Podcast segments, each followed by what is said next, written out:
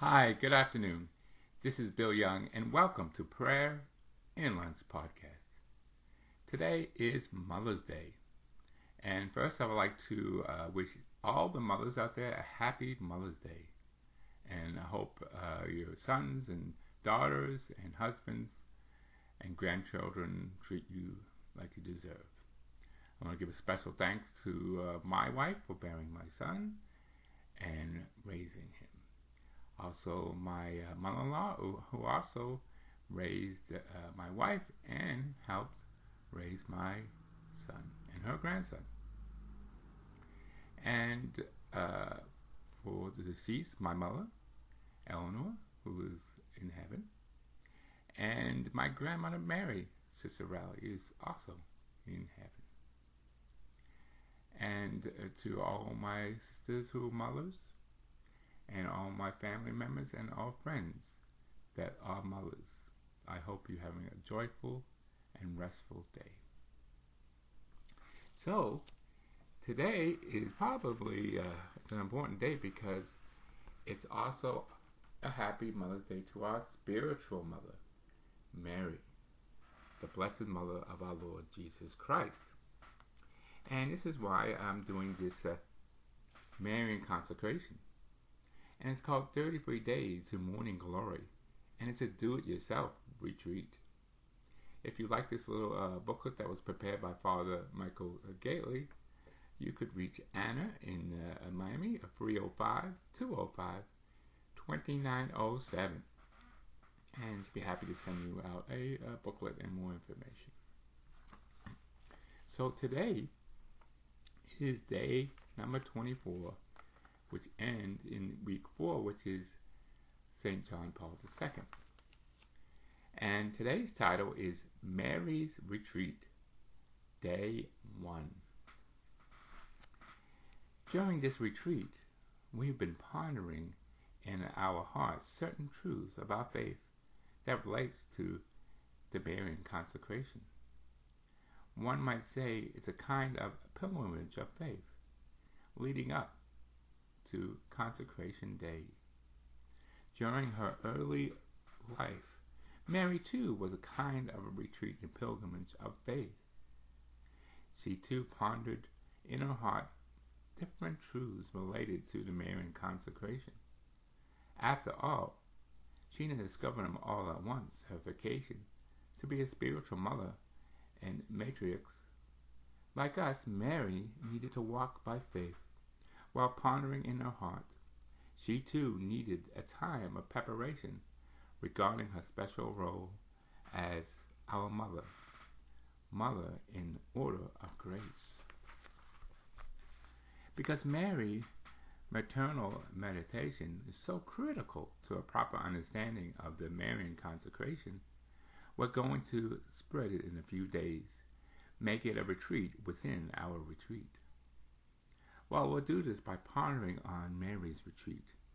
In other words, we're going to accompany Mary along the way that God led to her progressive discovery, her vocation to be our spiritual mother and matriarch. In some sense, Mary's retreat began at Annunciation. By her yes to God, her fiat, she accepted her vocation to be the mother of Jesus. But she also knew that she was acquiring to call to be the spiritual mother to all Christians as well. I don't know. What I do know is the whole mystery of the Annunciation gave Mary something amazing to ponder, something that happens to be deeply related to Marian, the consecration of entrustment. Let me put it another way. Who was the first person to entrust himself to Mary? It wasn't St. Louis de Montfort. It was God the Father. And John Paul explains, for it must be recognized that before anyone else, it was God himself, the Eternal Father, who entrusted himself to the Virgin of Nazareth, giving her own Son the mystery of the Incarnation. Mary surely marveled at this act of humility on God's part, She must have marveled and pondered it. She must have began something linking God with later one, the people he came to redeem, to follow his example. Mary had other things to ponder during her preparation, to be even more completely our mother in the order of grace.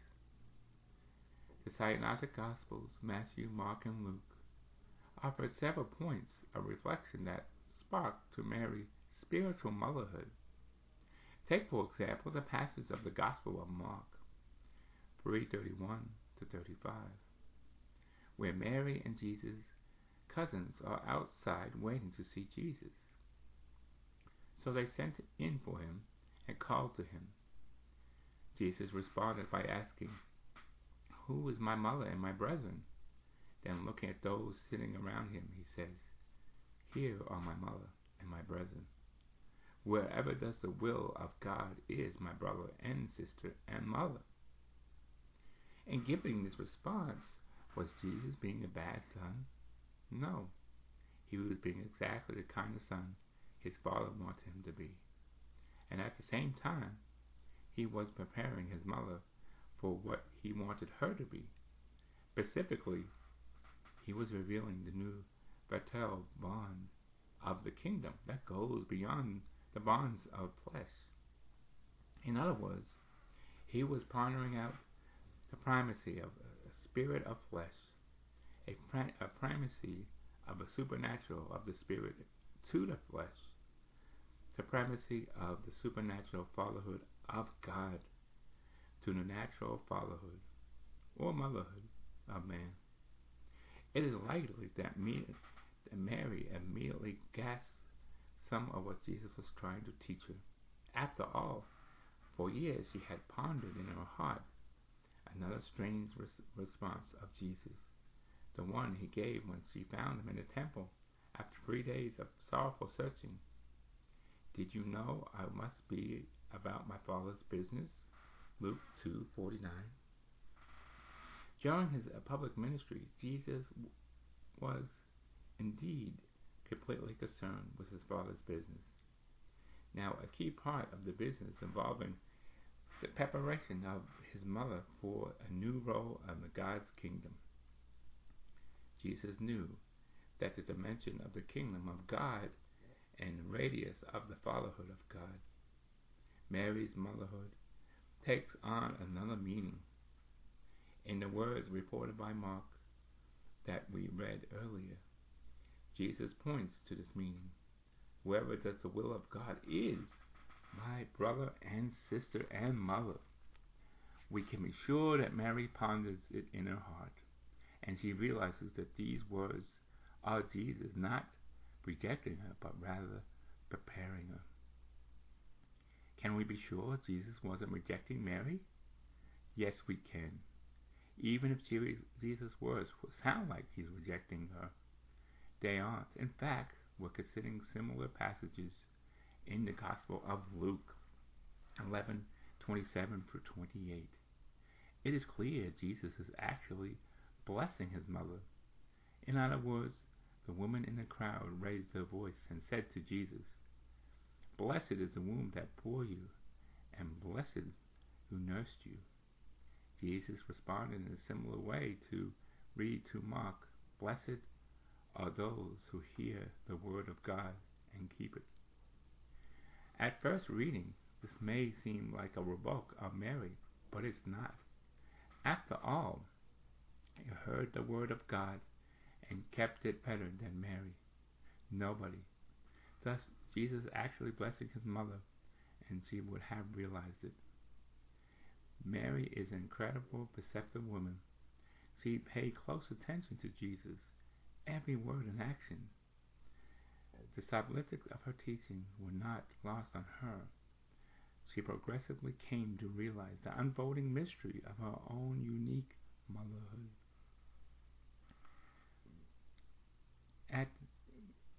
As her son grew closer to her eyes and spirit, Mary herself, as a mother, became more open to the dimensions of motherhood, was constituted by her part besides her son.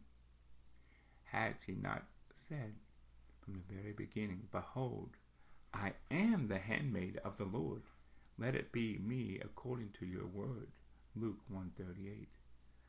Through faith, Mary continued to hear it and to ponder the word. Thus, in a sense, Mary as mother became the first disciple of the Son, the first to whom he would say, "Follow me." What joy must it have been for Jesus to have one disciple who fully understood him? What consolation in his heart to find such an attentiveness to God's will. Tomorrow we'll reflect more on Mary's attentiveness and how to lead her to discover yet another aspect of her part. Besides her Son in his work of salvation, this part does not indeed evolve, as John Paul wrote, a new dimension of her motherhood. Thus, at Cana, well, we'll see, she gave birth to faith of Jesus. Disciples immediately, her first miracle, which comes through her motherly attentiveness to human needs. Today's prayer: come, Holy Spirit, living in Mary, help me be faithful to the heart and pondering the prayer, as was Mary. Amen to that. And again, God bless you all, and God bless all the mothers out there, living and deceased. Amen. And thank you for listening to Prayer and Lunch. If you'd like to help out the charity of the choice for Prayer and Lunch, it's Ariel Edgar Cancer Foundation. We help families dealing with cancer and helping paying their bills. You could go online. We have a that goes a link directly to our website, bills at Cancerbills.org. Amen. And have a great day. Thank you.